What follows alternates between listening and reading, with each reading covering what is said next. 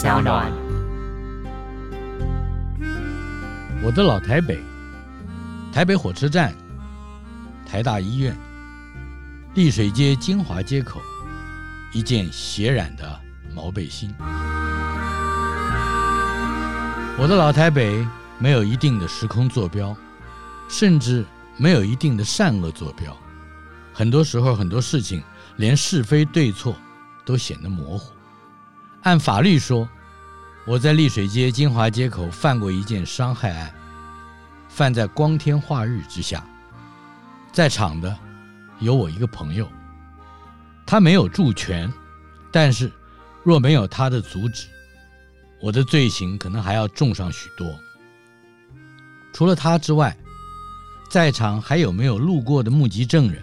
我当时并不知道，也不在意，但是，一连几十记重拳和快腿，打的那人一件簇新的白毛线背心，前胸上几乎染满了鼻血，我算是出了气了。陪同我的朋友大概是觉得一件染满血迹的白背心太显眼，还让那挨揍的苦主把背心脱了，扔在旁边巷子边的水沟里。这件事过去了。我不常想起，想起了也没什么感觉，好像打架或揍人并没有什么不寻常的，就是打了架揍了人而已。这种事情就是会发生的。故事是这样说的，应该说这是老朱的故事。老朱是我父亲生病之后第十一个看护。看护人员公司的老板亲自带他到病房，说这个人非常优秀，既勤快又和气。老朱自己则说他不是干这一行的，他原本在做生意，生意垮了，只好出来卖力气。因为认命的缘故，所以不像年轻人，这山望着那山高，才吃一点苦就不太本分。我终于放了心。问老朱贵庚了，他说他身体五十，头脑四十，心情二十。老朱对付病人是有一套，他让原本已经灰心丧志的父亲，每天怀抱一丁点新鲜的小希望，做复健。比方说，父亲能弯身从地上拾起一个橘子，他就说好极了，明天我们就可以拾起一颗莲雾了。等父亲拾起了莲雾，他就说。太好了，明天我们拾一只筷子。拾起筷子之后，他就说：“明天呢，我们拾回纹针。”期间从来没有一个明天，父亲真的做到过。可是多少日子下来，老朱总会这么说：“你看，我们昨天连橘子还捡不起来呢。”父亲点点头，接受了老朱的骗局。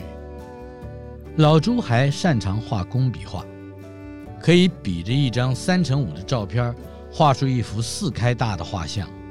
没事的时候，他就在病床旁边支起画架，给医生、护士、病人和病人的家人们画像。材料不过是水彩，功力却颇似照相写实的大师。我称赞他有艺术家的天分，他说谈不上。不过。我是画佛像起家的，把每个人画的都有点佛样，大家就高兴。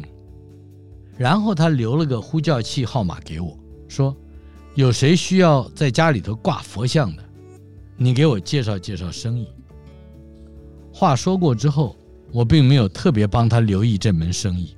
坦白讲，谁有那么些朋友会要在家里头挂佛像呢？而老朱。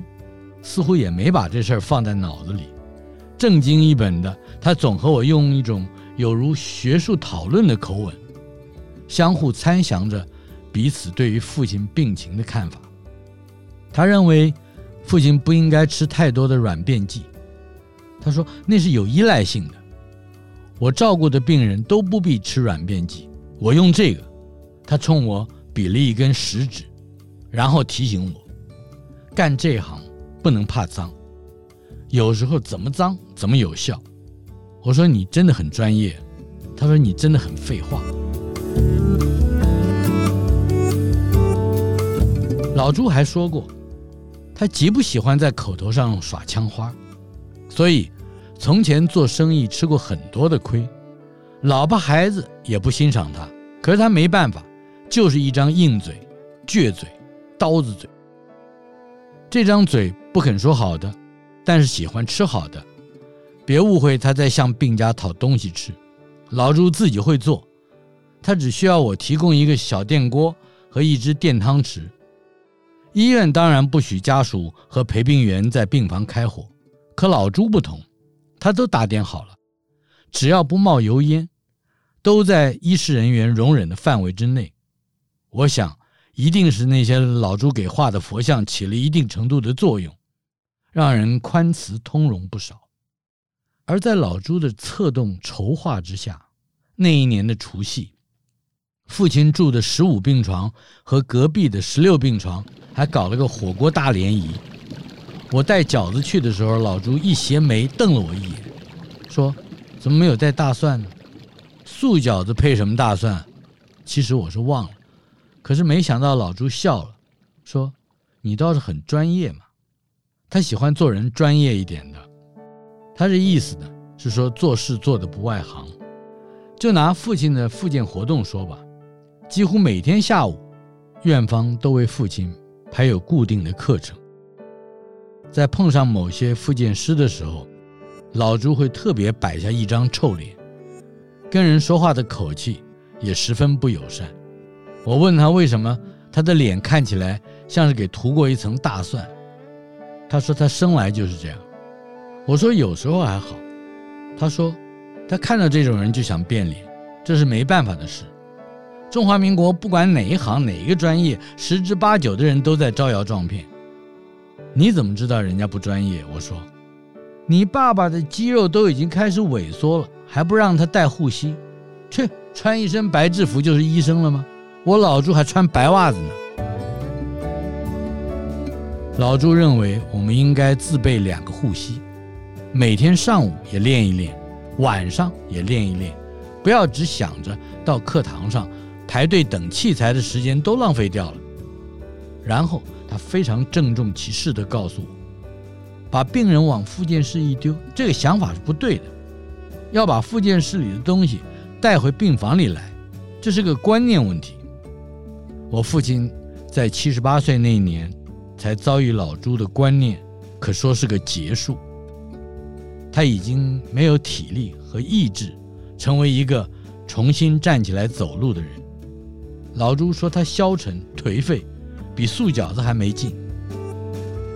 日子又过了一两个礼拜，我发现病床的气氛。有些不对劲了。临床的病家会向我抱怨，老朱带他看画像的时候会毛手毛脚。我父亲则说，老朱按摩的手劲儿时而像是搔痒，时而像是揍人。隔壁病房的看护居然告诉我，老朱向他掉头寸。听见这些的时候，老朱都不在病房里。事后他告诉我，他去看牙医。对于毛手毛脚的指控，他的解释是，人家误会了。按摩手劲儿忽轻忽重，则是他独创的松弛疗法。至于借钱方面，他说不是我借的，我二十四小时都在医院，哪花得到钱呢？借钱的是外科一对孤儿寡母的病人，他从前照顾过那母亲。又过了一个星期，他告诉我，父亲个子高大。得换新的轮椅和助行器，才能够符合体型，达到最好的复健效果。我说好，他说他已经付过钱了。那一天，一位护士告诉我，请到老朱这种看护啊，是我运气好。我说为什么？他说他是那种爱管闲事、乐于助人、嘴上话不多、手脚却比谁都利落的人。我想起一些做大事却受冤屈、被骂名的人。这种人好像在中国的历史上特别多，他们之中有的很能干，有的很有眼光，有的十分有魄力，总在不太对劲的时代里挣扎着绽放些许光芒，照亮黑暗的角落，却旋即被误会、贪污、构陷和侮辱。我想得太远了，可是老朱十分吻合这种角色的轮廓。他不是善于替自己辩护的那种人，我猜。隔一天我去病房的时候，老朱正在画一幅佛像。临床抱怨过他的病家，喜滋滋地告诉我，这幅像是老朱画来准备送他的。他还说，老朱说，佛不疑不惧，所以佛不生病，也保佑人不生病。老朱在一旁正色应道：“你别再胡思乱想，就可以出院了，免得坏了我的名节。”那时候我反而惭愧起来，不过我惭愧的太早了些。那年二月下旬，我赴美国开一个研讨会，行前和老朱碰了一面，正要拿一笔预付的看护费给他的时候，他说：“你父亲在我手上，难道我还怕你跑了不成？”回来再算吧。十天之后，我回到医院，发现父亲落到另一个看护手上了。母亲告诉我，老朱不干了。走之前，向他要去了他带电的轮椅、助行器以及护膝、充气椅圈、防褥疮床垫等等费用，还预支了二十天的薪水。这还不算。看护人员公司的老板还警告母亲，倘若再不补缴过去积欠了一个多月的看护费用，就不能再派员来照顾病人了。怎么会积欠那么多钱呢？我问道。不是都按时给了老朱的吗？母亲说，老朱跟他们公司说我们家穷，缴不起，他把钱从中都给截下来了。这也还不算什么，临床。那一心巴望着能有一副手绘佛像的病家，哭丧着脸跟我说：“老朱告诉他，他要买点特别的画材，画起来保证金碧辉煌、佛光普照。可是这种材料里掺和了金粉，十分昂贵。老朱不能搭上人工，还赔了颜料钱。于是那病家只好补贴了一大笔金粉钱给他。”结果只剩下这个，那病家指了指挂在病床对面墙上的一张草图，还是十多天以前的进度。满纸以极细且准又稳的硬心铅笔打上了密密麻麻的底稿，其细腻精致，有如清代宫廷御用西洋画师所画的那些个达官仕女图。我在那底稿前面默立良久。听见隔壁那看护也来了，那看护告诉我，整层复健科病房的病家看护几乎都成了老朱的债主。我们所有人的损失加起来不下三十万。最令我气愤的是，父亲的复健进度严重落后，而且精神颓丧至极，据说是老朱落跑之前。惨遭他言辞羞辱了几次所致。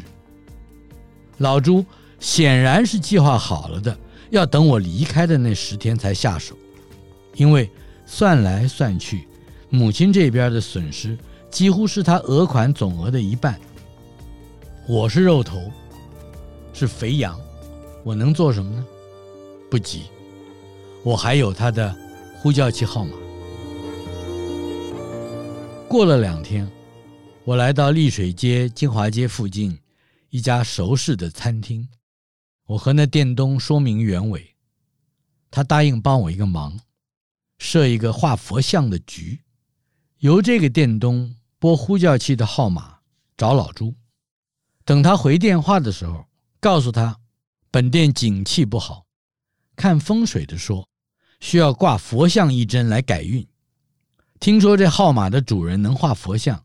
特别众筹相聘，这样做是要冒打草惊蛇之险。谁知道老朱是不是把呼叫器号码和介绍佛像生意这两个线索碾成了一股，而只告诉了我呢？不过十分钟之后，他回了电话，和店东约定第二天中午来店里头谈细节。也许是怕拖久了又生变化。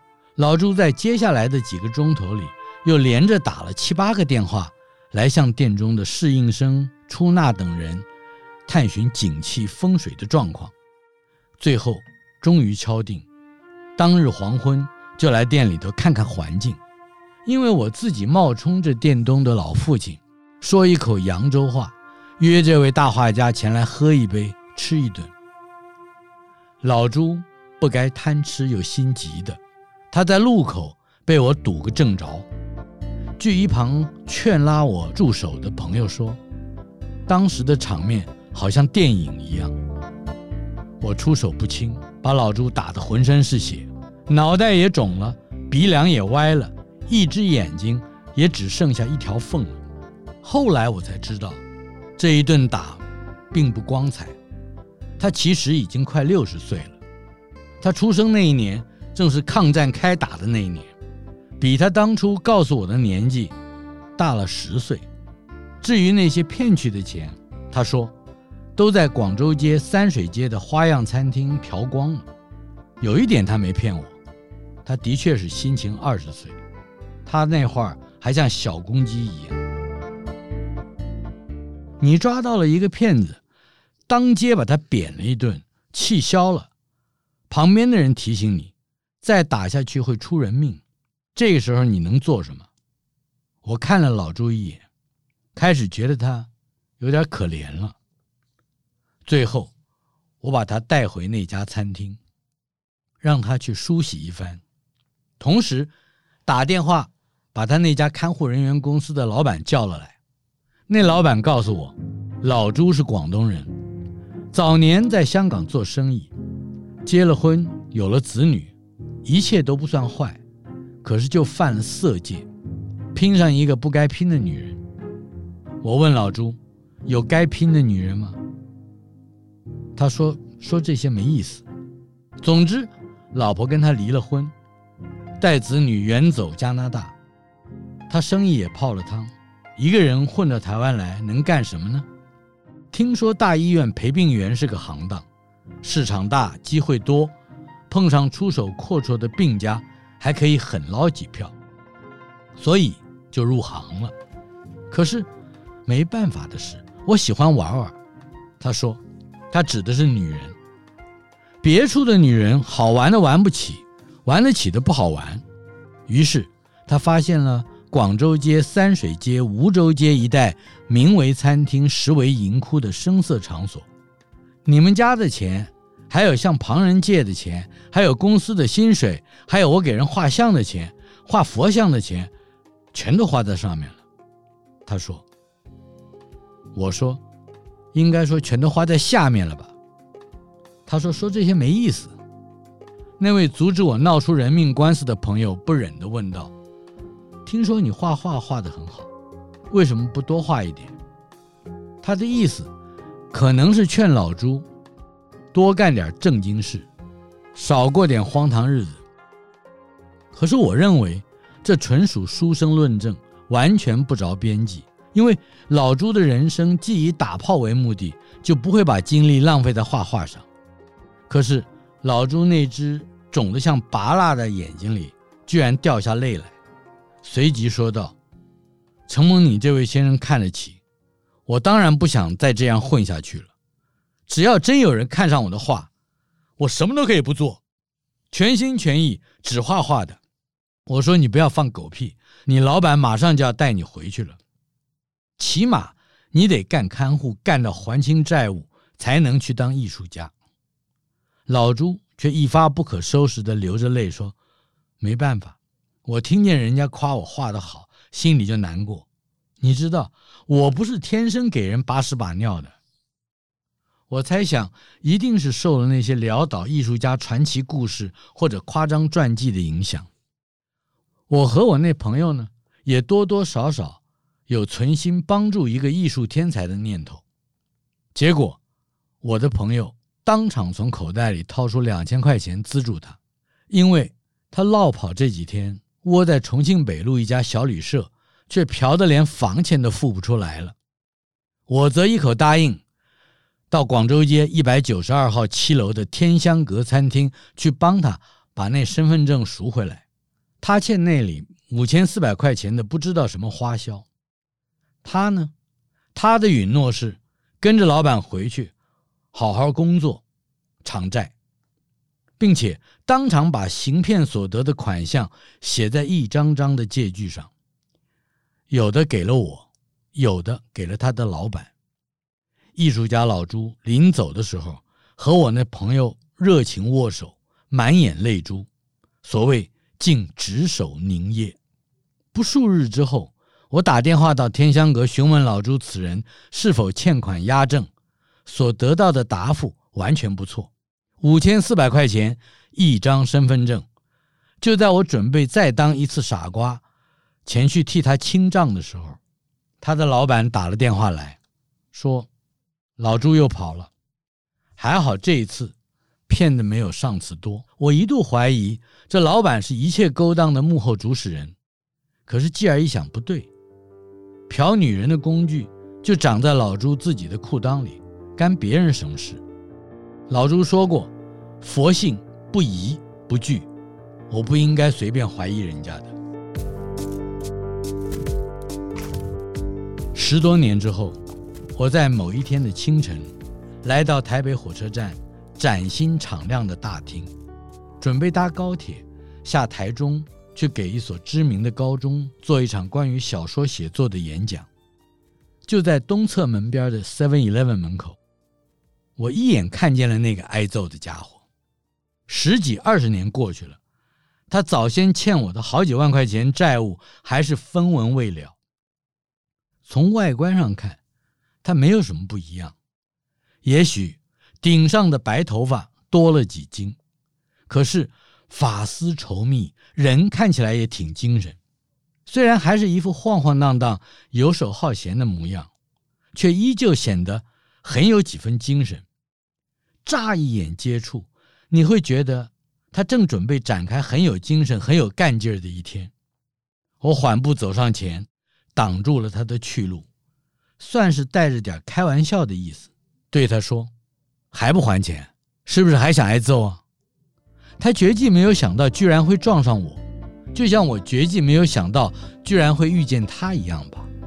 但是，他显得很从容，很沉稳，无论是债务或暴力，似乎都不构成半点威胁。他毫无表情地说：“无论怎么说，你打我，我是可以告你。”这样说就太见外了吧？我说：“老朋友见面，没别的好聊了吗？”我这时才注意到。他身上还是穿了一件浅蓝色的毛背心，相当有风格的。你不应该跟我谈钱的。他仍旧面无表情，接着说了句比出色的衣装更有风格的话：“我不喜欢谈钱这种事情。”他就是老朱，我写过，也跟很多人说过他的故事，但是没有想到。他会如此从容淡定地冒出这么一句让我一生敬佩的话来。本集节目由正成集团赞助播出，正成集团提供 Rodecaster Pro 混音工作台、Rode PodMic 优化麦克风、Sennheiser 监听耳机，皆由代理商正成集团赞助。